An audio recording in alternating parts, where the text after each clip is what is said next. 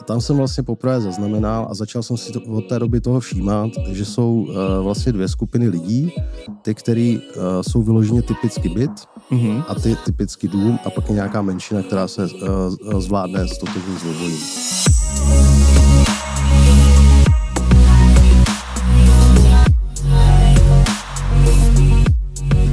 Čaute, moje meno je Mišo Filičko a pracujem ako průvodce bydlením, čo znamená, že vás viem previesť celým procesom nákupu nemovitosti od riešenia hypotéky cez vyhľadávanie až po odozdávanie kľúčov od vášho vysneného bývania.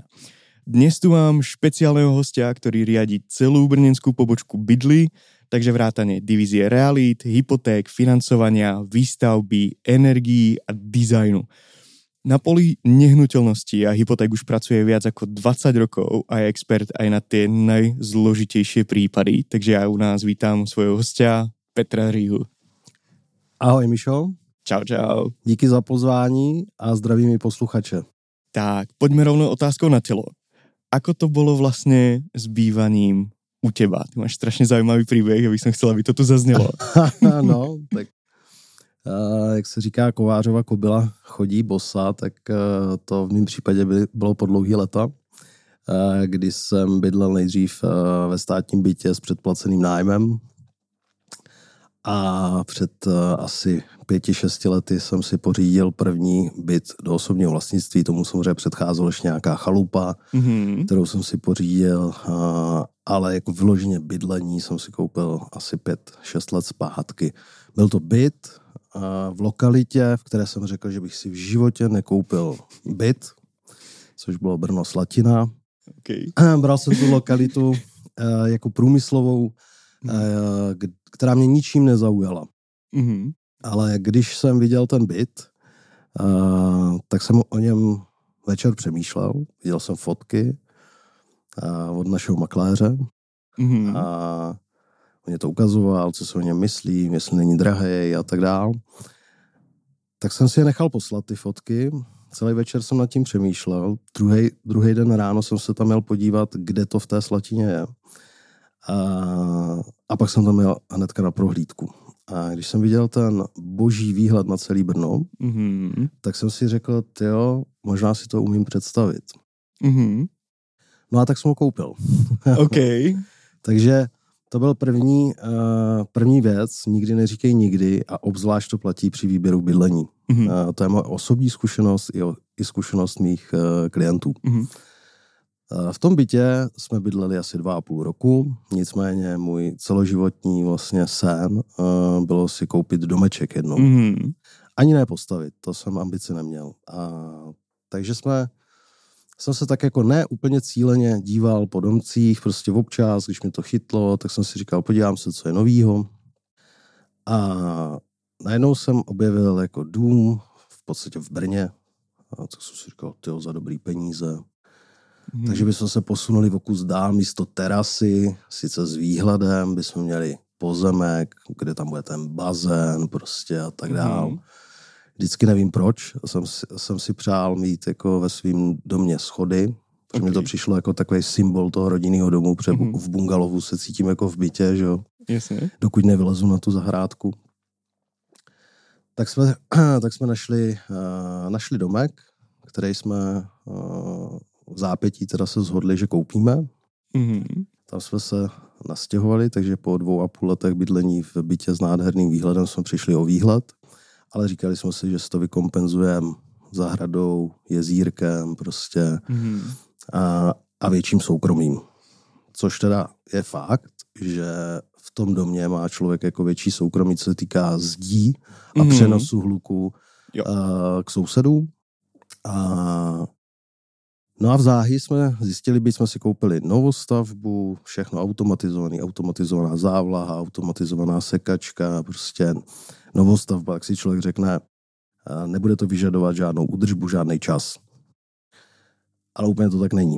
Uh-huh. Protože automatická závlaha nezafunguje jak, jak má. Automatická sekačka se uh, sice sama seká, ale musí se pustit, takže když odjedete na týden pryč, přeroste vám tráva, tak zjistíte, že už to neposeká, že to musíte stejně ručně, tak to začnete odkládat a najednou prostě je tam tráva, že to sekáte dva dny s, uh, s obrovskou námahou a hlavně obrovský penzum času, který tomu věnujete, mm. což nebyl můj cíl. Mm. Já radši t- čas trávím tím, že někde cestuju, sportuju, ale rozhodně nejsem žádný uh, žádný jako hobík, který běhá po, po domku, po zahradě a baví mě to mm. a je to zároveň můj koníček. Takže jsme velmi rychle zjistili, že ten dům není pro nás, že vlastně to soukromí je super, ale to, že máme okolo sebe málo lidí, nám mm. taky nevyhovuje. Tak jsme uh, se rozhodli uh, se přestěhovat zpátky do bytu. Mm-hmm. Uh, začali jsme hledat ten byt uh, a tam jsme zažili zajímavé jako příhody, jsme chodili po těch prohlídkách, že zase jsme šli na prohlídku bytu, kde bydleli lidi třeba dva, tři roky.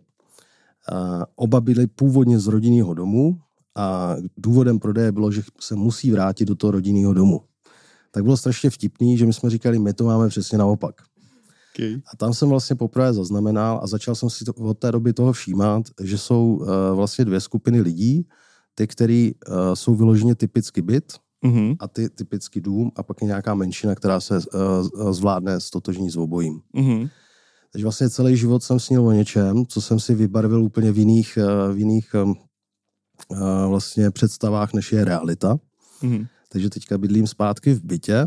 No a aby toho nebylo málo, protože jsme to kupovali tak jako relativně narychlo ten byt, protože přítelkyně vlastně uh, měla každým dnem rodit a mm. potřebovali jsme, chtěli jsme už jako to zrealizovat v tom novém bytě.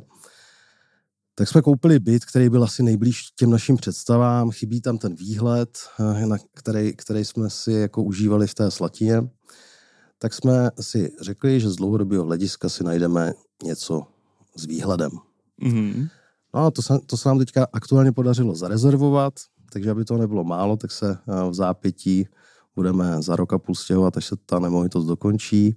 A vyzkoušeli jsme si vlastně třetí variantu a to je nekoupit byt, ale koupit byt ve výstavbě, kde můžete ovlivnit vlastně eh, ty klientské změny a, dát si tam tu linku podle sebe, mm. podlahy podle sebe, všechno, všechno nastavené podle sebe, myslet i na to, že třeba na terasu uh, chci vývod elektřiny a vody, protože je to docela praktický. Mm-hmm. A vlastně tady tím putováním po těch nemovitostech jsem zjistil nejenom to, že jaký typ nemovitosti mi vyhovuje, protože uh, nemovitost obývám jenom v čase uh, vlastně minimálním, to znamená, mm. kdy tam přespím nebo prostě relaxuju ale jinak jsem furt buď to v práci, nebo prostě s rodinou někde, uh, někde cestujem, sportujem a tak dál. Takže potřebuji mm. vlastně krátký čas na uh, tu údržbu té nemovitosti. To si, to si podľa mňa veľa ľudí neuvedomuje, ako náhle žiješ celý, celý život v byte uh-huh. a zrazu sa dostaneš do domu, tak si myslíš, že jo, super, sem tam posekám trávník, sem tam budem potrebovať opraviť niečo na tom dome, ale ne, neuvedomíš si, koľko tej práce na tom dome je a hlavně keď, keď v bytě sa, sa ti o to stará, stará celý, celé to SVJčko. Tak. A, a, ale na dome, na dome si všetko musíš řešit sám, všetko tak. musíš opravovat, tak toto si veľa lidí neuvědomuje. To, toto jsou přesně ty, ty body, kdy najednou vám přestane téct voda mm-hmm. a celý je to na vás. Když je to v bytě, zaťukáte na předsedu nebo zavoláte někomu a on to řeší za celý dům a vy to pouštíte z, vlastně ze zřetele, a hlavně ten problém má dalších třeba 20, 30, 40 lidí. To znamená, i kdybych to nezačal řešit já, bude to řešit někdo jiný. Mm-hmm. V tom domě, když to nevyřeším já, tak nepoteče voda. Jo? Jo. To znamená, ta odpovědnost vlastně za stav té nemovitosti, za uh, nějaký vlastně opravy a tak dále je stoprocentně jenom na mě. Zažil jsem to, kdy v zimě mě tam praskl před domem vlastně nějaký kryt, nějaké čistící šachty, vůbec nevím, proč tam byla, uh, ale najednou jsem vyšel před dům a tam byla díra. Říkám, je, někdo mi ukradl kryt, no, on neukradl, on byl prasklý a spadený vevnitř. Jo? A teďka prostě sehnat vůbec jakoby ten kryt, kde ho sehnat, jak, jako rychle, že jo, mm-hmm. průměr, nosnost, prostě eh, materiál pro člověka, který tomu nerozumí, tak je prostě uh, strašná ztráta času a taková nepříjemnost. A takových mm. věcí jsem tam zažil za velmi krátký bydlení v domě spousty mm. a zažívat je rozhodně nechci. A bylo to to, co jsem si neuvědomoval. Třeba právě, proč jsem zmiňoval uh, schody, že jo.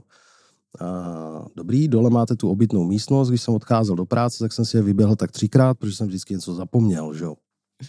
Uh, takže jako v rámci sportovních aktivit super, ale praktický to moc není. OK. A keby si si ale mal vybrať medzi bytom a chalupou, jako kombinácia byt a chalupa versus rodinný dom, čo by si si vybral? No, nevybral, nevybral bych si asi nic. Protože, jak jsem už avizoval, chalupu jsem měl. Bylo to super, byl to taky jeden z mých snů. Mít chalupu na Vysočině, tak jsem si ji koupil. A tam byl vlastně ten problém, který jsem si uvědomil taky až záhy. To, že tam člověk je ukotvený, že tam pak musí jezdit jako furt na to jedno místo. Mm. No? Protože když jsme tam pak nejeli, tak vznikal problém právě Tráva. vysoká tráva, prostě nevyvětraný, mm-hmm. ta, ta nemovitost vlastně jako uh, uh, chřadne, bych řekl, jo, a tím, že se tam nevětrá, netopí zimně a tak dál. No, takže nejdřív jsme tam první rok jezdili tak nějak jako hm, uh, každý, uh, každý jed, skoro každý víkend, ob víkend, na zimu občas. Mm-hmm. No a najednou to pře- všechny přestalo tak nějak bavit, jo. Mm-hmm. A, já jsem k tomu zaujal takový postoj, společně vlastně s přítelkyní jsme na to došli, že je daleko efektivnější, jak finančně, tak časově, tak hlavně jakoby, co se týká svázání na tu jednu lokalitu, mm-hmm. si občas, čas od času vlastně pronajmout chalupu, mm-hmm. což se dá v Česku. A výhodou je, že si to pronajmete po každý na jiném místě, a tím pádem poznávám jakoby nový a nový místa, a můžu si zvolit, eh, jestli tam chci jet sportovat, nebo jenom tak relaxovat, do lesa, na golf, na kolo, koupat se prostě a tak dále. Mm-hmm. A, a nejsem vázaný prostě tam jezdit každý druhý víkend mm-hmm. nebo jednou měsíčně, každý týden. A nemám, nemám s tím náklady uh, o, tu, o tu péči, uh, o tu nemovitost a vlastně ekonomicky je to daleko yes. zajímavější. Jo, takže proto bych nevolil ani jedno z toho, mm. už po mých zkušenostech. Ale jo. samozřejmě věřím tomu, že spousta lidí to má jinak. Jo. Jasné, jasné. Jo, aj, aj ja to mám tak, že, že častokrát jsme chodívali na, na chalupu právě s našimi a, a tam si strašně vyvetráš tu hlavu, jo, pri tom sekaní, uh-huh. pri tom uh, staraní sa o tu záhradu, to bez uh, zberáš ty plody, které si sám vypestoval, takže je to, je to strašně fascinující, ale na druhou stranu je to, je to kotva, jo, takže, uh-huh. takže uh-huh. fakt tam musíš chodit, nie je to tak, že by si, aj, keď, aj keď sa ti nechce a chceš uh-huh. si urobiť volnou sobotu, tak prostě musíš tam jít, lebo prostě, keď tam nepůjdeš, tak budeš mať tu trávu alebo, alebo čokoľvek prostě prerastené úplně do nebes, takže, takže áno, jo. Přesně Dobré. A já možno pokra- budem pokračovat ďalej v těch témach, které na těba mám nachystané. A častokrát se stretávám s tím, že ako náhle klient začne uvažovat o kúpení hnutelností, tak má strašně skreslené představy o tom, čo vlastně, čo chce a čo si dokáže koupit. Jak s tím pracuješ ty? Jak si, jaké máš s tímto zkušenosti? No, abych uh, ani neřekl, jak s tím pracuju, ale spíš, co radím lidem. Mm-hmm. A konec konců je to i ta moje vlastní zkušenost, mm. jo, že jsem vlastně měl představu, že bych si v životě nekoupil ve Slatině byt a koupil jsem si ho, jo. Prostě dávat si tyhle ty limity na začátku hledání mm, jenom neskušenost uh, mm. z mýho pohledu, protože pojďme se podívat na to, jak často lidi ve svém životě hledají a kupují uh, svou nemovitost, jo. Mm. Dost často ne, nejsou taky blázni jako já, že jsem schopný tady uh, v půl roce koupit byt, prodat dům a koupit další byt, jo, to jsou extrémy. A, takže běž, běžně člověk to kupuje jednou, dvakrát za život, tak, mm-hmm. tak hovoří i statistiky. A tady vlastně a, jde o to, že spousta lidí jde do toho s nějakou představou, kdy si samozřejmě vysní nějakou velikost bytu, nějaký stav, nebo nejenom bytu, stav té nemovitosti, velikost, lokalitu, mm-hmm. a, no a samozřejmě cenu, že jo. A samozřejmě tak, jak prodávající chce prodat co nejdráž, tak kupující chce koupit co nejlevněji. A v čase jsem vlastně došel k tomu, že, eh, že když jsem se bavil s lidma, abych jim připravil finance na budoucí nemovitost, tak jsem si otevřel S-Reality, zadal jsem si do filtru to, co mi nadiktovali, že hledají, mm-hmm. no a pak jsem, a vyběhlo mě tam výsledek hledání nula. tak jsem se jich ptal, už jste někdy viděli takovou nemovitost eh, těchto parametrů? tak oni říkali, no, tak popravdě ne, no, ale my takovou jako hledáme. Říkám, to je jako fajn, že takovou hledáte, ale musíte hledat něco reálného. Mm-hmm. Takže říkám, buď to musíte, pak jsem třeba v tom filtru uh, změnil ten stav, třeba z novostavby, jo, mm-hmm. uh, na, uh, na vlastně second-handovou nemovitost, mm-hmm. pak uh, z, z 3 plus jedničky jsem udělal 2 plus jedničku, nebo jsme navýšili cenu a najednou začaly vybíhat ty nemovitosti. Mm-hmm. Tak jsem říkal, vidíte, tady je ten problém. Z něčeho musíte slevit, anebo mhm. musíte mm-hmm. vlastně přitlačit, uh, přitlačit na ceně. Mm-hmm. No a ty lidi, tady už jako se, se klíčuje to, jestli ten člověk to jako myslí vážně, anebo ne, jo? Nebo, nebo je v takové té euforii, mohli bychom, ale ne, mhm. kupujeme, jo? jo. jdeme koupit. Ty, ty lidi, kteří říkají, jo, jdeme koupit, tak vás, eh, tak mě, mě často jako poslechli, a řekli, jo, máte pravdu, tak budem, protože víc si nemůžeme dovolit. Já jsem jim většinou udělal nějakou kalkulaci, mm-hmm. kdy jsme řekli, hele, když přidáte tady půl milionu, tak vás to bude stát 300 korun měsíčně navíc. Mm-hmm. Umíte si to představit a najednou, najednou se vám tady vyběhne 10 bitů a můžete jako uh, jít na prohlídky. Tak řekli, fajn, to je, to je jako dobrý úhel pohledu. Mm-hmm. Takže na základě toho někdo byl rozumný a vlastně dospěl k tomu. No a někteří lidi se za mnou třeba vrátili třeba za dva roky, okay. a, protože ten kompromis žádný neudělali, a, tak nějak tomu nevěnovali čas, zadali si někde hlídací psa na něco, co neexistuje, mm-hmm. no a za ty dva roky řekli, a teda přišli, pardon, a přišli a říkají, hm, tyjo, tak teď už to nestojí 4 miliony, ale teď to stojí 5 milionů. To jsme ale jako prokaučovali. A říkám, no a to je přesně jako ono. A, a když Přijdete za další dva roky, tak se budeme bavit o dalším navýšení o milion, možná o milion mhm. a půl. Takže nebylo tenkrát rozumnější přidat prostě do toho filtru půl milionu navíc, nebo mhm. ubrat nějakou tu mm-hmm. velikost, nebo ubrat z lokality. Yeah. To, tohle prostě se děje dnes a denně a toto je třeba věc, kterou vnímám, že za těch 20 let se nezměnila. Mm-hmm. To je od začátku. Jo, jo. Jo, jo. A myslím si, že toto je jedna z eh, výrazných přidaných hodnot eh, vlastně dobrýho poradce, mm-hmm. který těm lidem se snaží jako poradit uh, už v té prvotní fázi, že by měli hledat něco, jak by měli vlastně hledat, jo? nebo upozornit je na to, že hledají něco, co neexistuje, jo? nebo co se vysoce pravděpodobně neobjeví na tom trhu těch nemovitostí. A, a ta úspora je vlastně v tom, že zkrátím ten čas toho hledání a když ho zkrátím o rok nebo o dva, tak když se podíváte na vývoj jako cen, tak jsou to stovky tisíc, ne miliony. Přesně, no. Když se podíváme na vývoj úrokových sazeb, tak taktéž, že v dnešní době, mhm. třeba mm-hmm. dneska.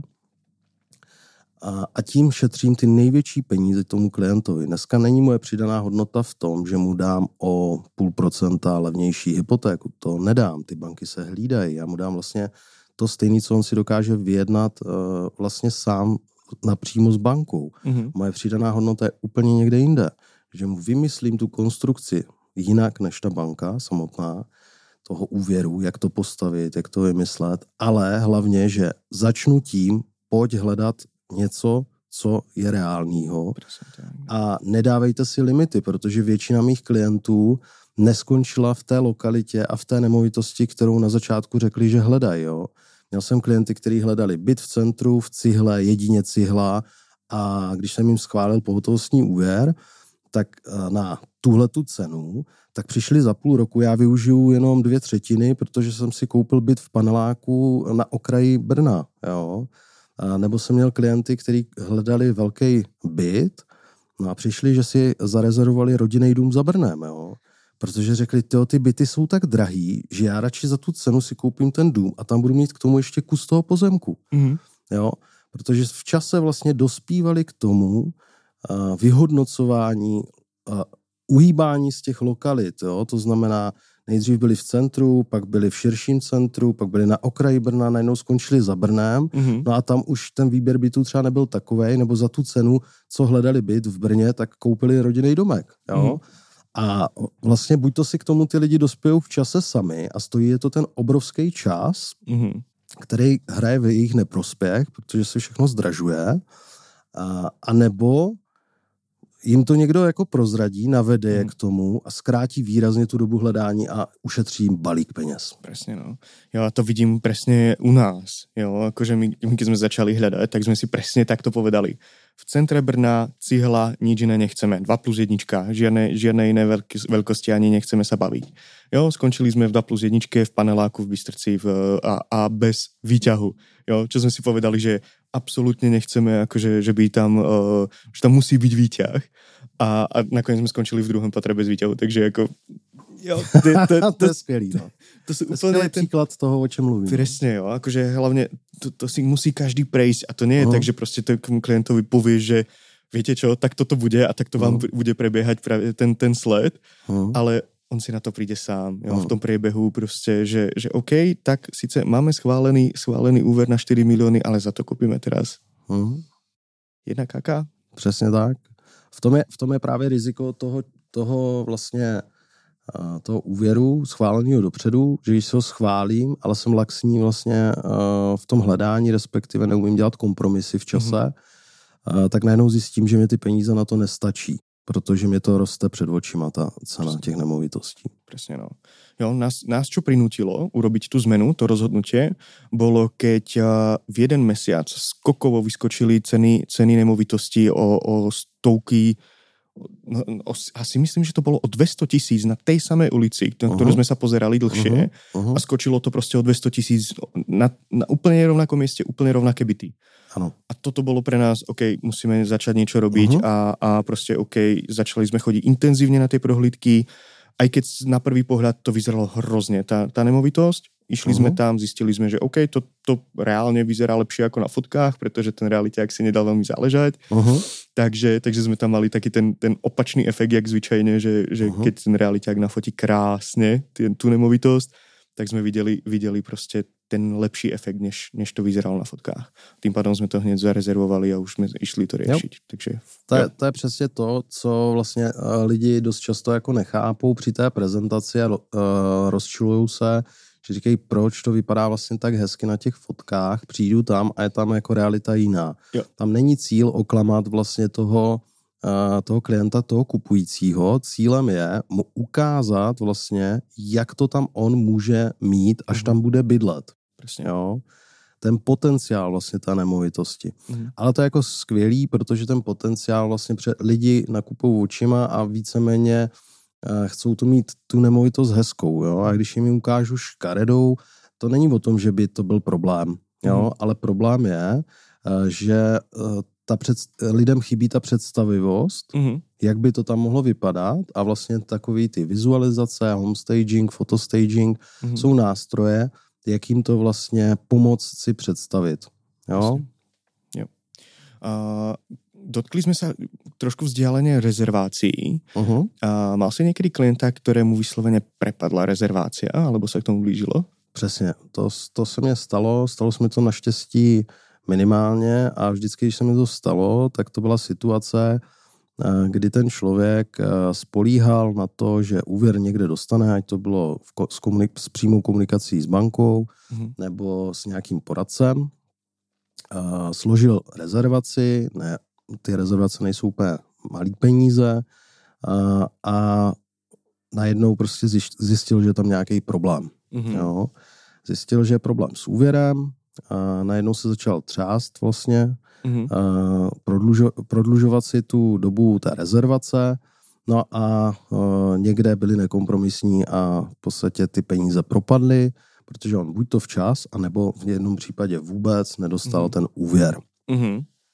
A samozřejmě eh, tady tohleto téma, když jsem vždycky uh, sedím s klientem a bavíme se vlastně o tom, uh, o té přípravě na tu koupi, Mhm. tak je, uh, když se zeptám těch lidí, co chodí po prohlídkách, říkám, víte, co vás vlastně čeká, až přijdete a řeknete, to je ono, toto chceme, tak uh, z- málo kdo má jasno v tom, jaký budou následovat kroky. Mhm. V tom lepším případě ty lidi říkají, no tak eh, někde něco podepíšem, nebo někde něco zarezervujeme, Mhm. složíme někde nějaký peníze. Ale skoro minimum lidí ví, že ty peníze jsou eh, vlastně jako kauce na to, že už to nebude ten prodávající prodávat, nabízet, tím pádem ztrácí on čas, v případě, že se to nezrealizuje, mm-hmm. přichází o potenciální jiný kupce a tímto vzniká škoda. Mm-hmm. To znamená, to je ten důvod, vlastně projevit ten závazný, mm-hmm. závazný skutečný zájem a je to motivace si to nerozmyslet. Jasně. A tady samozřejmě se je velmi tenký let, kde se to dá vyhodnotit, jakože proč mu to vrátit a proč mu to nevrátit. Mm-hmm. Protože v momentě, kdy mám samozřejmě uh, jako, jako třeba realitní makléř v záloze další lidi, kterým to umím nabídnout, nabídnu jim to, oni to koupí, tak logicky, pokud to dělám čestně, tu, uh, tu práci, tak nebudu poškozovat úplně zbytečně, byť mi to ta smlouva umožňuje to, uh, toho klienta, který přichází o tu rezervaci. Na druhou stranu, pokud já vlastně prokaučuju tu, tu rezerv, ten měsíc třeba nebo měsíc a půl, kdy to bylo zarezervovaný, neinzerovalo se to a ten člověk má nějakou návaznost, kde on si na základě té rezervace té prodávané nemovitosti zarezervuje on sám pod nějakou sankcí svou jinou nemovitost mm-hmm. a je na tom prodeji závislej, tak mu vznikne vlastně škoda, jo. kterou on musí přenést na toho, kdo, kdo to vlastně v tom řetězci způsobil. Jo. Mm-hmm. To znamená, z tohoto pohledu to má nějakou logiku, proč to musí propadnout a proč se to nevrátí, protože ono se to jenom mhm. posune dál. Jasně, okay, tak to Pokud se všichni v tom řetězci samozřejmě nedomluví, že mají pro to pochopení a um, že jim to nevadí, že se to prodlouží, mm-hmm. což se nevždycky stane, nevždycky povede. Mm-hmm. No. Jasné. Takže tady uh, bych doporučoval se na to fakt dobře připravit, protože zase zažil jsem spoustu situací za těch 22 let, fakt jako nespočet, hmm. kdy ty lidi v naivitě, že nevěděli za A, co bude následovat, a za B byli nepřipravení hmm. na tu koupi. Protože spousta lidí jako přípravu uh, hodnotí to, že jde do banky, tam jim na surovo řekne, hele, moje příjmy jsou takový, výdaje takový a banka řekne, jo, super, vám to vyjde tady na 4 miliony. A oni jdou hledat. Pak najdou, zarezervují a jdou do té banky. Přinesou opravdu ten příjem, ten, co řekli. Mm-hmm. Ale první problém, který je velmi častý, nebo byl vždycky u mě velmi častý, že už neřekli, že těch nevím, 40 tisíc čistýho se skládá z 20 tisíc základů a 20 tisíc diet. Mm-hmm. A tady třeba ta banka řekla, no jo, ale my neuznáváme třeba vůbec diety, nebo jenom půlku uh, těch diet, nebo třetinu, prostě nějaký limit. Prostě si na, na, na, za, na, na začátku neřekli všechny deta- nerozebrali si vlastně ty data. Přesně, jo.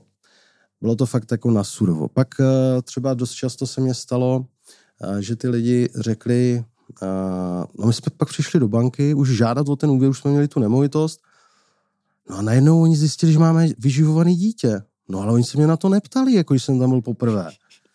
A říkám, no jo, protože jste svobodná, nebo svobodný dokonce, mm-hmm. a, a tam se to nepředpokládá. A vy jste to neřekl, oni se nezeptali. A kde je ta chyba? Mm-hmm. Jo? To je přesně ta nepřipravenost. Jo. Jdu a dávám nějaký před, eh, nějaký informace a já se t- na tyhle věci vždycky doptávám, jo, prostě klasika. Konto korent, ne, nemám, mm-hmm. i nečerpaný. Aha, to mám, jo, kreditní Kredit karta. Ano. Uh, ty lidi říkají nemám, protože ji nevyužívají, neznamená, že ji nemají. Jo? A to jsou přesně, to jsou takové ty malichernosti, to se dá zrušit uh, a vyřeš, vy, problém vyřešen. Mm-hmm. Ale to, že jsem se nezeptal, jestli náhodou nemá vyživovaný dítě, mm-hmm. protože jsem se podíval do občanky a on má uvedený ten člověk stav svobodný, tak dneska docela častá věc. Mm-hmm. Ale je to zcela zásadní uh, v tom limitu, kolik mi ta banka poskytne, protože životní minimum ta hraje jako mm-hmm. nějakou roli. Jo.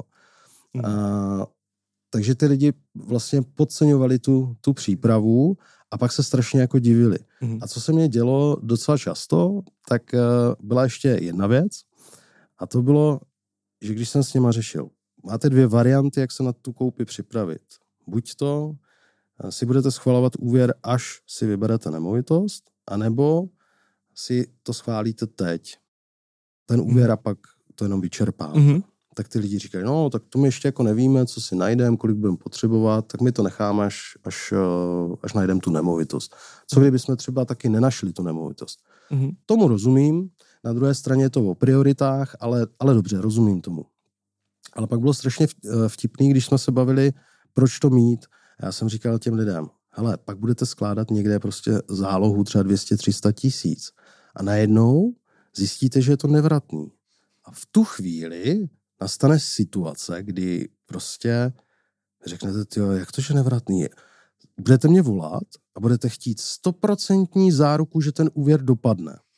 A taky, že se dělo. Jako fakt uh-huh. spousta lidí mě volalo, ale my tam jdeme zítra složit tu rezervaci, je to teda stoprocentní ten úvěr. A já říkám, no stoprocentní to nikdy být nemůže, protože jestliže vám někde v bance nebo nějaký finanční poradce řekne, je to stoprocentní, tak to je předpoklad, že vytáhnou ze šuplíku úvěrovou smlouvu a jdou s vámi podepsat, protože to je jediných 100%. Mm-hmm. Já můžu maximálně těm lidem říct, že jsem to připravil na základě svých zkušeností tak, že jsem předešel všem věcem, na kterým by to mohlo padnout a má to hodnotu nějakých 95%, mm-hmm. ale 100% nikdy.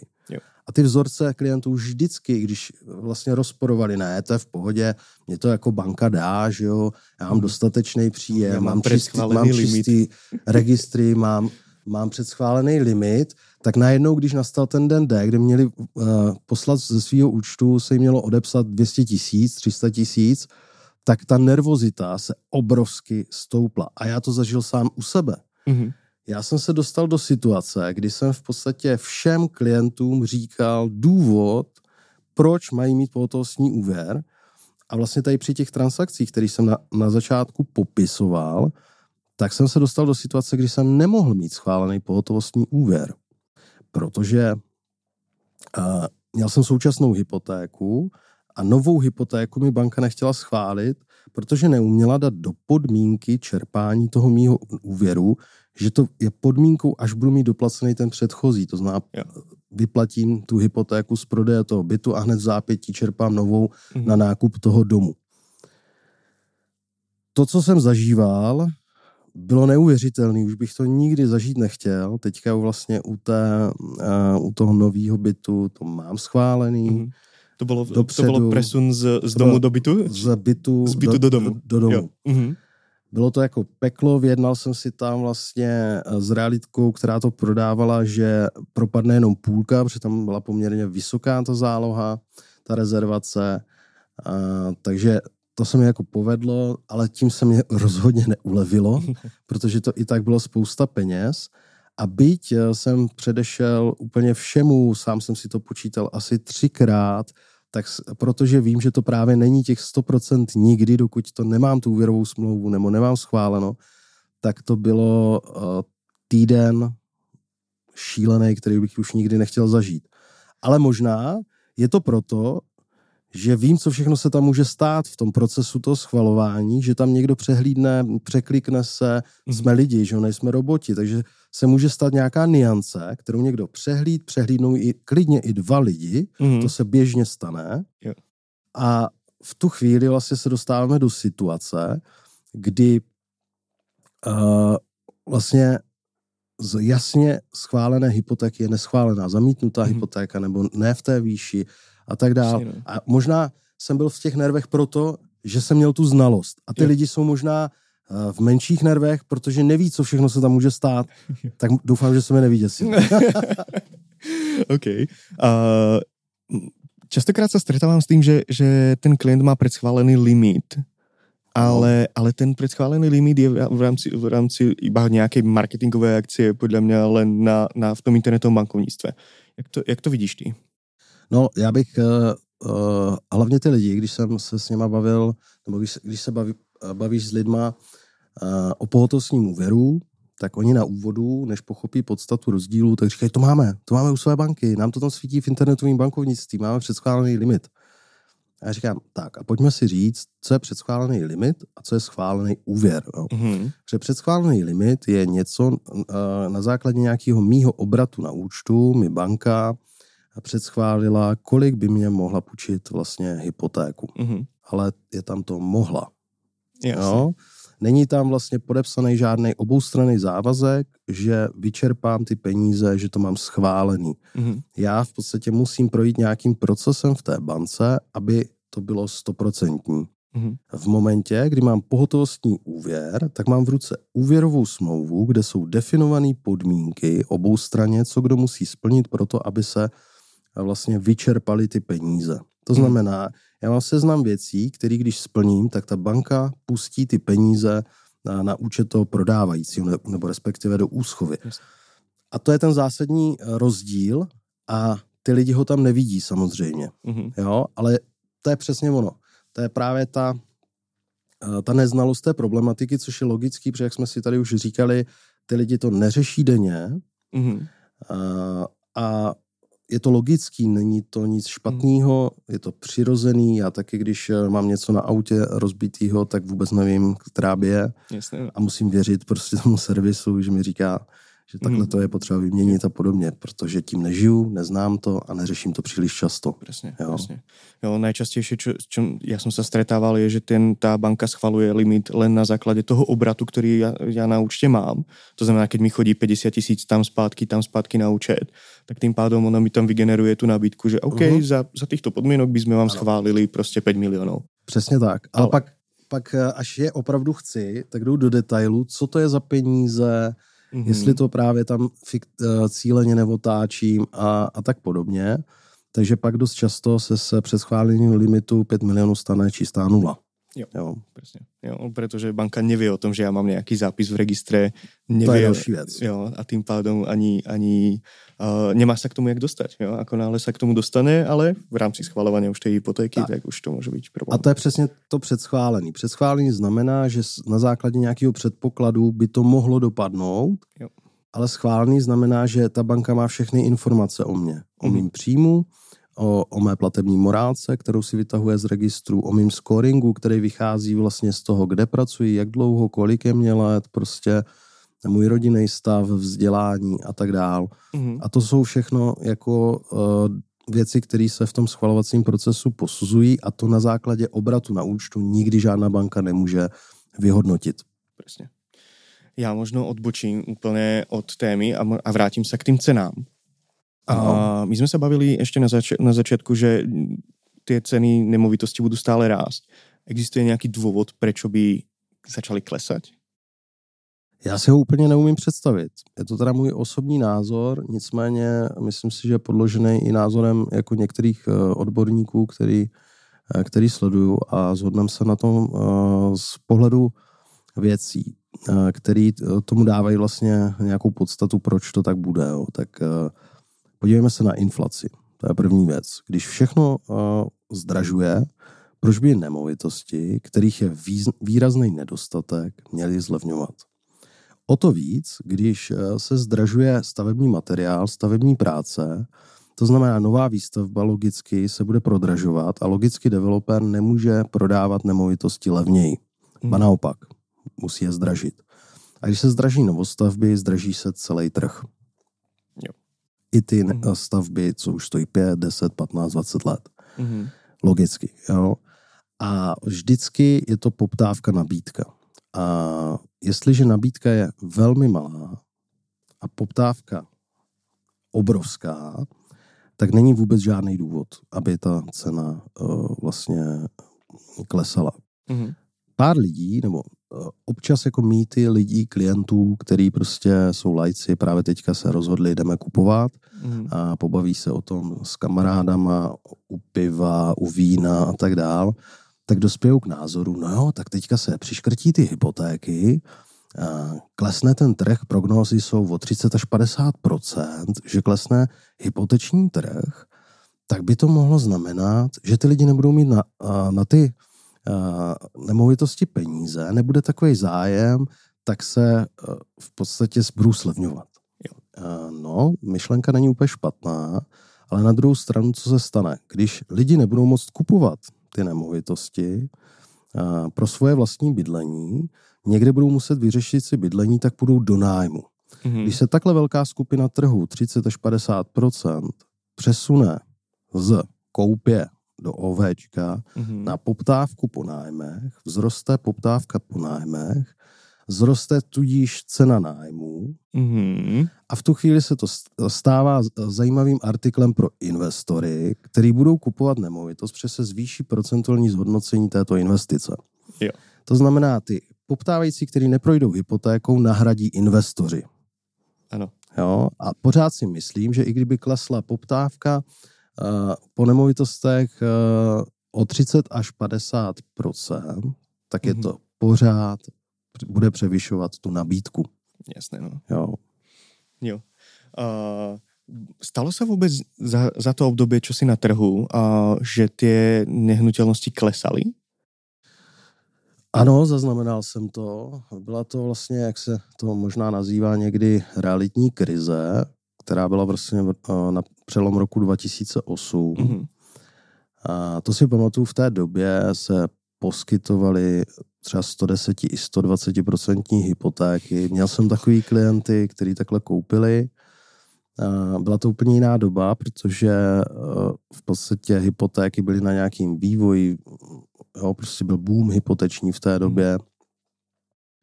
A ty banky za určitých okolností půjčily až ne, ne 100%, dneska nedostanete 100% hypotéku, jo, ale v té době bylo 110 i 120% na základě nějakého scoringu, takže ty lidi si třeba půjčili na nákup té nemovitosti, na vybavení, koupili si k tomu třeba ještě auto, protože se to nemuselo úplně celý prokazovat účelem.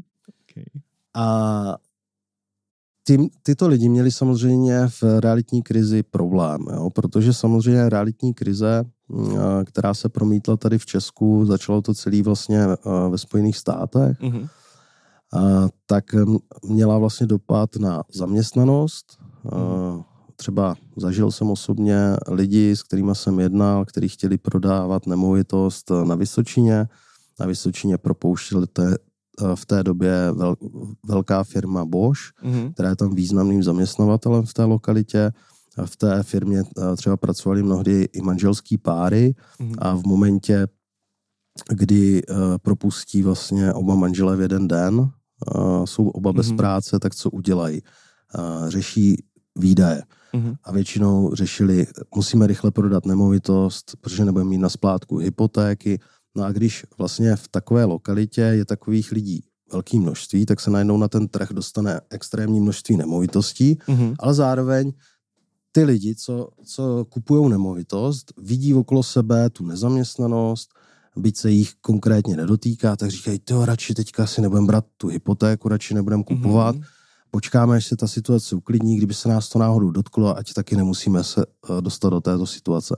Takže se vlastně na jedné straně zvýšila nabídka, mm-hmm. snížila poptávka a to mělo vlastně za výsledek, že ty lidi, co byli pod tlakem, museli to fakt nutně prodat, tak mhm. museli jít s cenou dolů.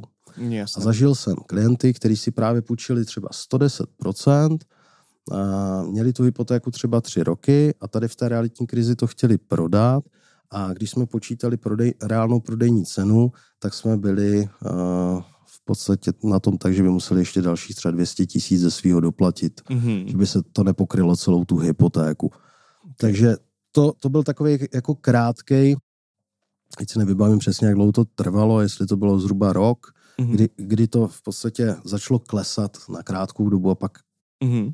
a, pak to zase vystoupalo a neustále to stoupá dál. A když se na to jako podíváme, to jsou prostě extrémní situace, které můžou krátkodobě mm. zahýbat tím trhem, ale když se na to budu dívat uh, v horizontu delším jak dva, tři roky, mm. tak nemůžu nikdy očekávat takový jakože výrazný, výrazný pokles. Mm. No. Jasné, jasné. Uh, zároveň my, čo sme sa pozerali s jedným kolegom na, na vývoj cien tu na, konkrétne v Brne.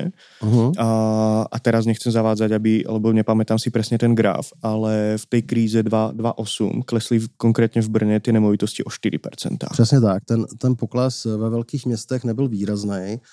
Týkal se převážně lokalit uh, s menší občanskou vybaveností dál, dál od velkých měst. Uh-huh kde samozřejmě ta, ta nezaměstnanost a ty příjmy a celková ta situace těch klientů je daleko horší než v těch velkých městech, protože mhm.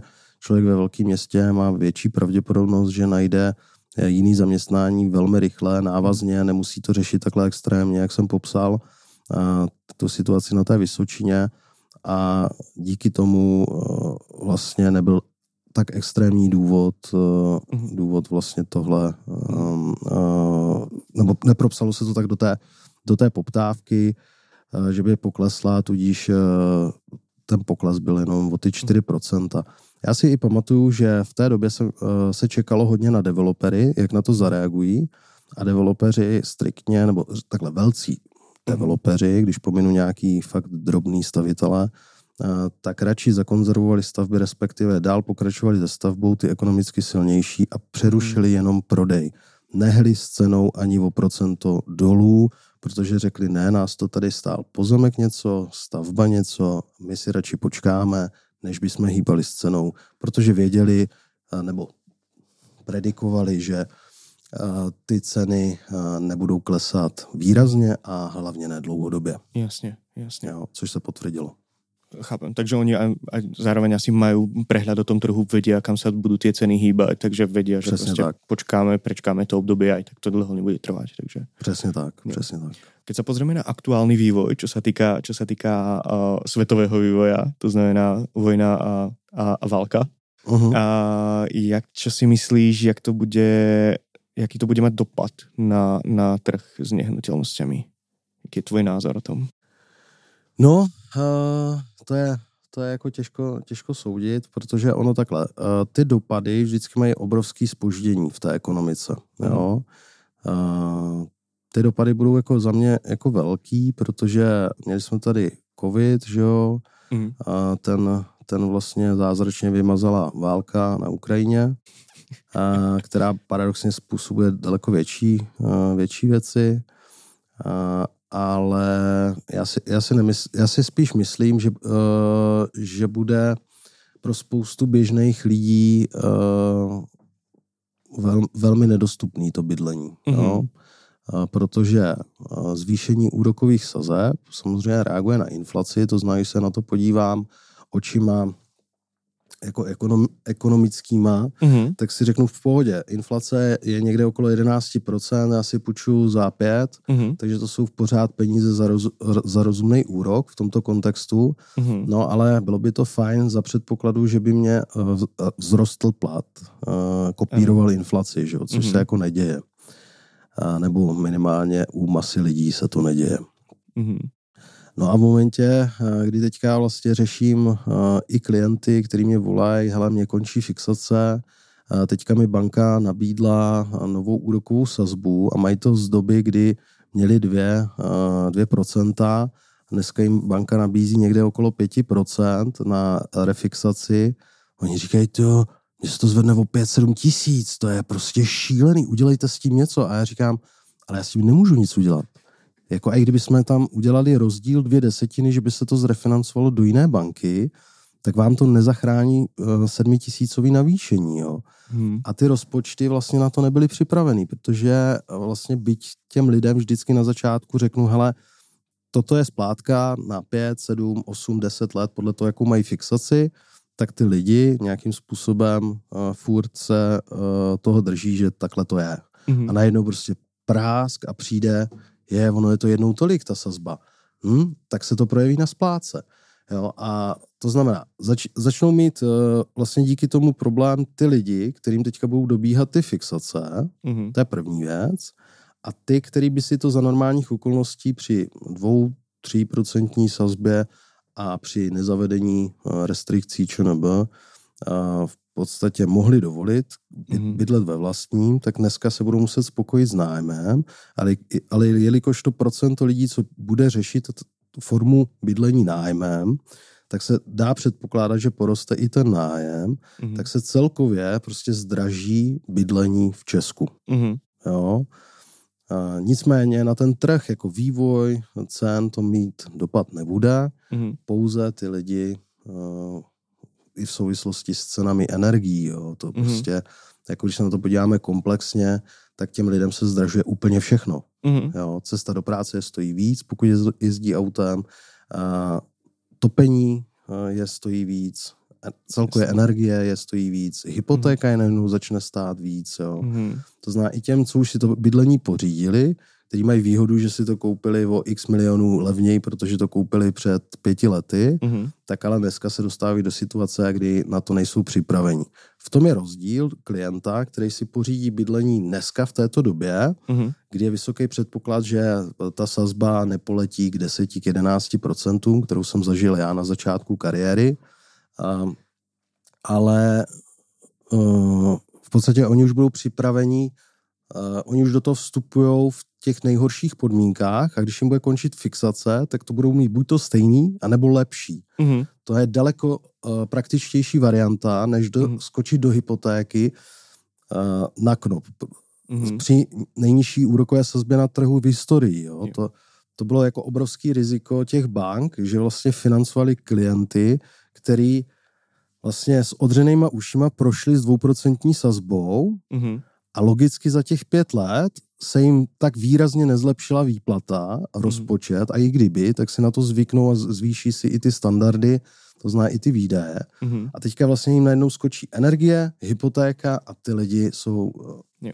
ve finanční pasti. Mhm. No, to znamená, myslím si, že celkově ta situace tomu nenahrává, eh, protože vlastně eh, inflace, nebo respektive válka se odráží Mhm. vlastně u nás v Česku inflací Mhm. a Mhm. to, to samozřejmě má výrazný dopad i na to bydlení. Jasné, chápem. OK.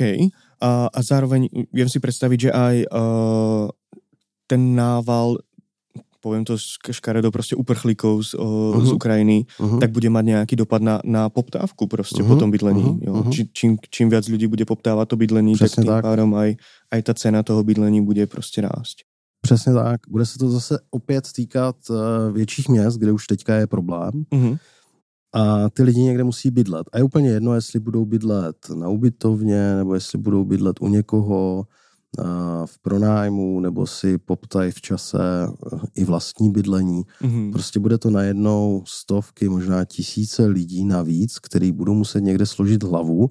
Mhm. A my už eh, i v té předchozí situaci, když jsme tady neměli ty uprchlíky, jsme bojovali vlastně s nedostatkem. Mhm. Jo? Takže toto jenom udělá ještě větší nedostatek Mhm. a tudíž a vlastně nedostupnost toho bydlení nejen finančně, ale i kapacitně. Mhm. Ty jo, já to budem muset uzavřít už, protože už se nám blíží Ok. čas. Takže, klasická otázka, kde by tě mali ľudia kontaktovať, keby chceli využiť tvoje služby? A určitě na stránkách bydly, Mhm. kde na mě na- najdou kontakt. Nicméně já jsem v situaci, kdy moje služby jsou spíš pro lidi, kteří by v tomhle oboru chtěli podnikat. Mhm. To znamená, jsem připravený v podstatě člověka, který mu se líbí obor bydlení, ať jsou to reality, finance nebo cokoliv, co souvisí se službami bydly, což je Mhm. dohledatelný na stránkách, tak jsem jim k dispozici v rámci zařazení do toho správného týmu, Mhm. a zapracování, a nějaká podpora, mentoring, koučování Mhm. a, a tyhle ty věci. Pokud by ovšem tady a, a byli posluchači, kteří chtějí využít vyloženě služeb v oblasti bydlení, Mhm. tak bych spíš doporučil, ať se obrátí na našeho moderátora, Míše Filič- Filička, protože uh, si myslím, že tímto podcastem, který vlastně uh, v jednotlivých epizodách tvoří, tak dává obrovskou přidanou hodnotu právě lidem, kteří jsou na začátku hledání nemovitostí a tak, jak jsme si tady v dnešní epizodě vymenovali, je, může to ušetřit spoustu peněz, ta znalost té problematiky, úspora času a peněz. Mhm. A myslím si, že je to i pro ty klienty uh, dostatečně uh, v podstatě poznání toho, že seš profík, Mhm. že, že těm věcem rozumíš, že se tady o nich bavíš, jdeš Mhm. do detailů některých věcí a neumím si představit, jak si vybrat správného poradce, když nemám na nikoho doporučení, Mhm. než takhle. OK. Ja obrovsky ďakujem, normálne sa červenám, keby ste to videli. takže, takže obrovsky ďakujem za, za, za účasť. Uh, bola tam obrovská, obrovský, obrovské množstvo pridanej hodnoty. A, a ako náhle by ste chceli k nám do týmu, tak Peťo Hříha je človek, na koho sa máte obrátiť. Tak jo, ďakujem za účasť, bolo to super. Taky díky. Práve ste dopočúvali epizódu podcastu o bydlení, takže ak ste tam našli nejakú pridanú hodnotu, prípadne nejakú perličku, ktorá sa vám páčila, tak sa prihláste na odber, prípadne zdieľajte tento podcast pre ostatných ľudí. Bolo by to veľmi, veľmi pre mňa potešujúce, ak by ste to urobili. Zároveň, ak ste tam počuli niečo, čo vás zaujalo ako klienta, čo by ste chceli, chceli prebrať s niekým osobne, napíšte mi, dohodnem vám stretnutie s každým jedným hosťom, bude pre mňa veľkou cťou, ak budem vedieť posunúť tu je, tú pridanú hodnotu ďalej. Takže ďakujem za to, že ste počúvali túto epizódu a teším sa na vás v ďalších častiach.